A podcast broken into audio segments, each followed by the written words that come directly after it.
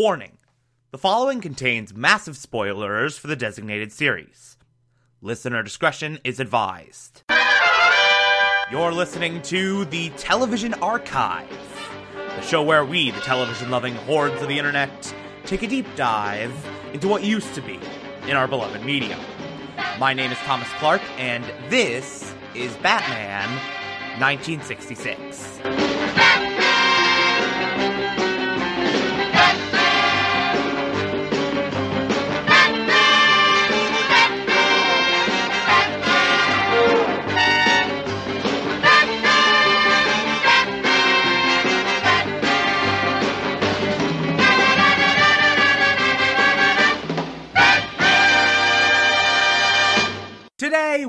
Discussing season 3, episode 4, titled The Sport of Penguins.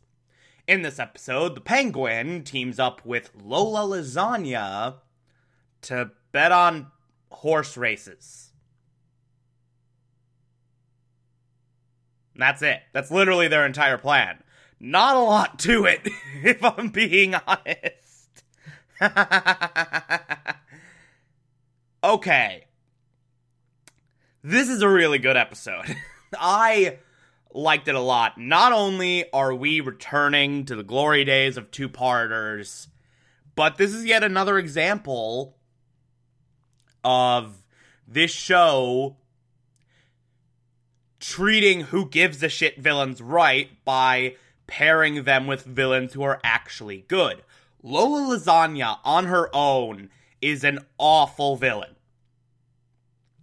She is absolutely nothing. She doesn't even have a gimmick. She's just kind of there.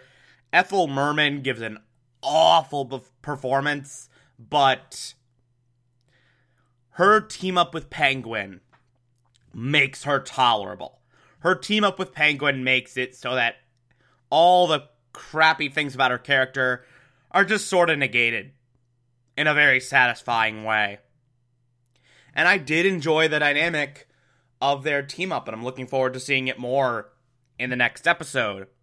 So, this episode begins, opening sequence. Lola Lasagna is at the racetrack talking about her prized horse parasol while she's holding a parasol, an actual parasol in her hand, bragging about how this horse is gonna win. Then Penguin comes up and steals her parasol, the real parasol, not the horse. For some reason. And that's the opening.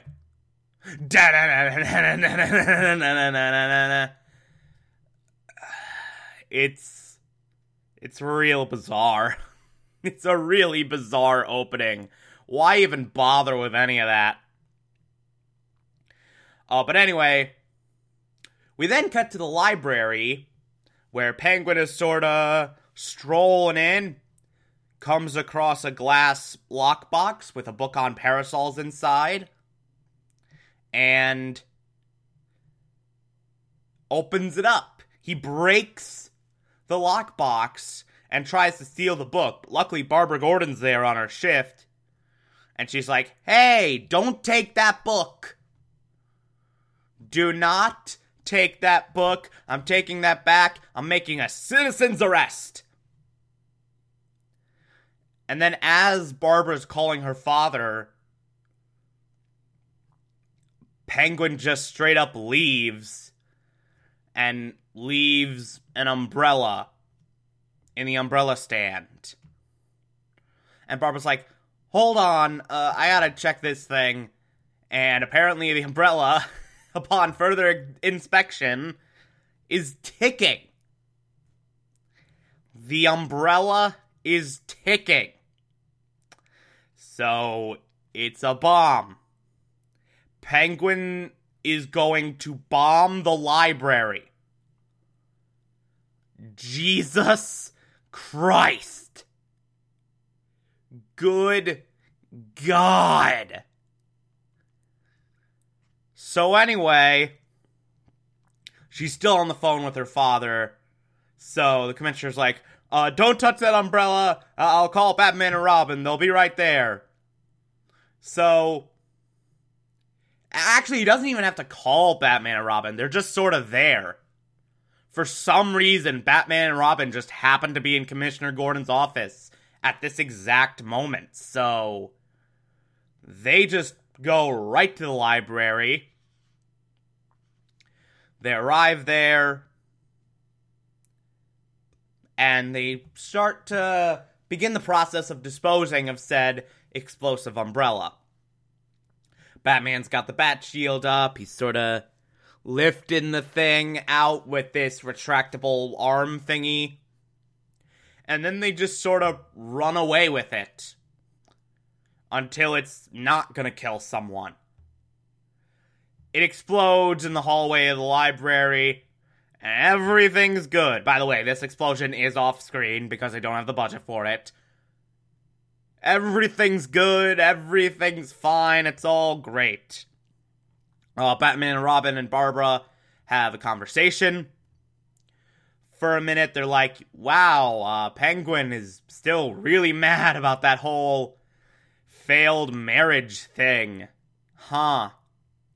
Well, let's not offer Barbara any form of protection. Let's just leave and try to catch him. So they do that. They go back to the Bat Cave, try to figure out where he is. And what follows is like five minutes of nothing.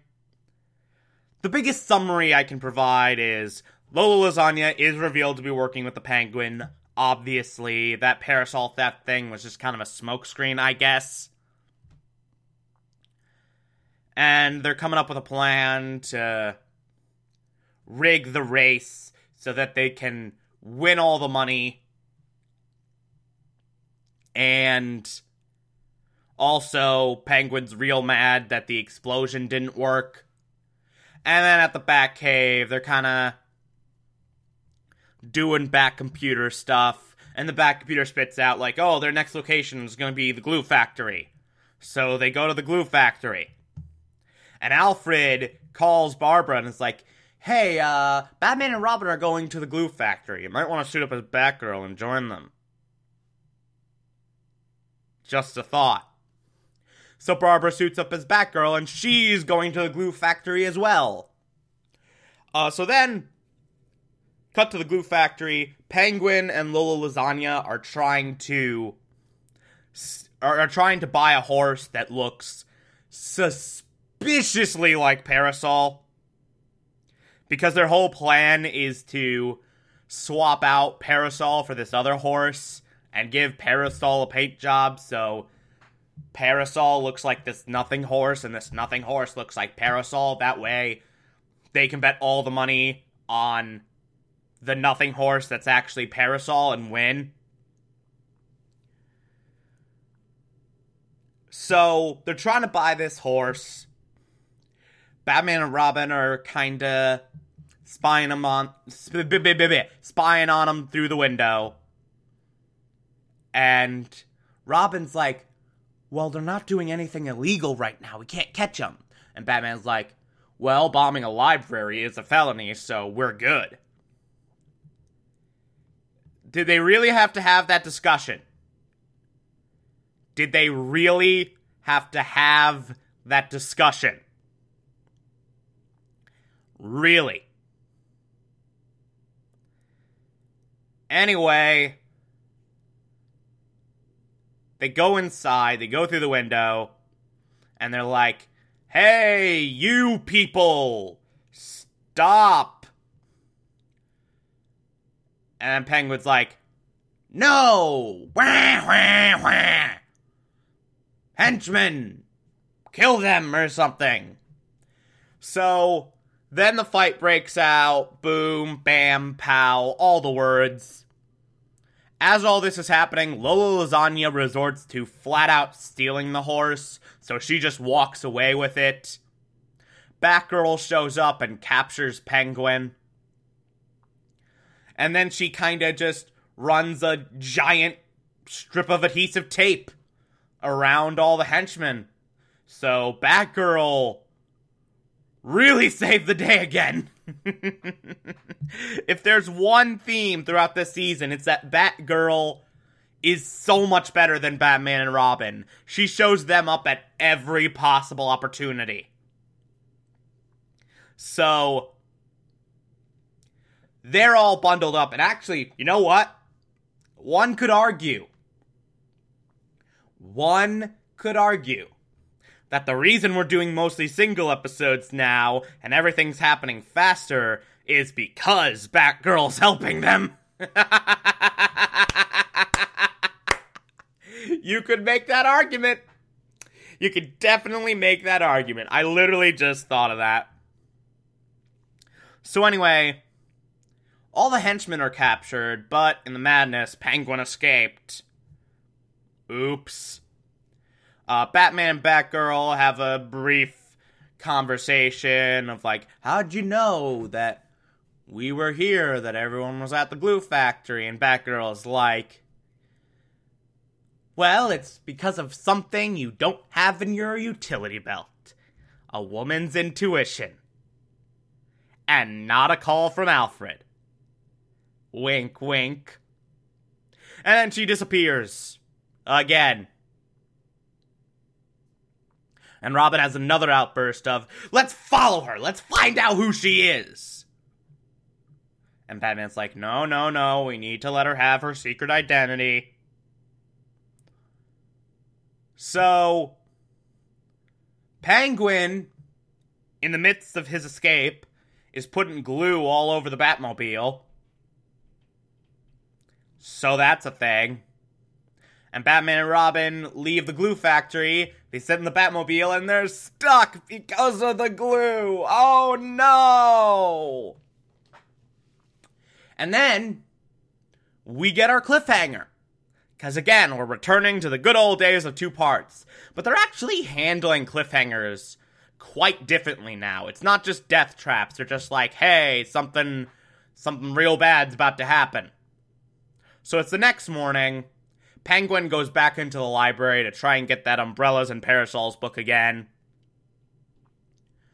Uh, Barbara's little emergency library alarm goes off as she's waking up, so she calls Commissioner Gordon and is like, hey, some bad stuff is happening at the library. Then they cut to the Batcave, and Batman and Robin are like, oh, we got out of that glue just fine. That wasn't an issue at all. And then the bat phone rings and Batman answers it, and that's where the episode ends. Oh, also, I forgot. Uh, they repainted that other horse so that it looks like Parasol. And so now they're going to bet all the money on the actual Parasol. And this book, the reason Penguin wants it is because it will fund the massive bet on the real Parasol who doesn't look like Parasol. So that's why he's stealing the book. He's gonna steal that book. He's gonna get all the money. That's where the episode ends.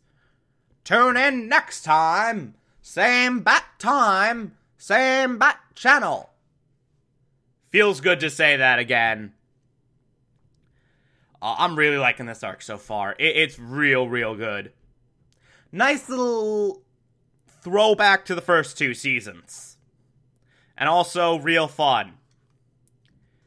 And I do really like the arcs that pair who gives a shit villains with real good villains. Because it just it, it gives them actual good arcs. It gives them actual good stories surrounding them. So Yay!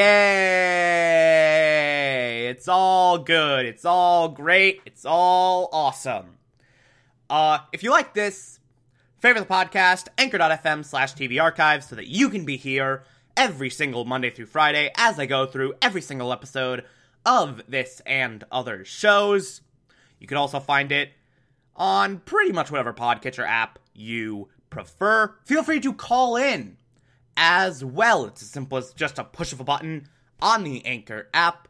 I will play those on the show from time to time if you feel so inclined to send those in. Follow me on Twitter and Instagram, TomTom4468, and support the show. Patreon.com slash Thomas Clark. Pledge just a dollar a month. I appreciate everything I get through there. Tomorrow we will be discussing season 3, episode 5. Talk to you then.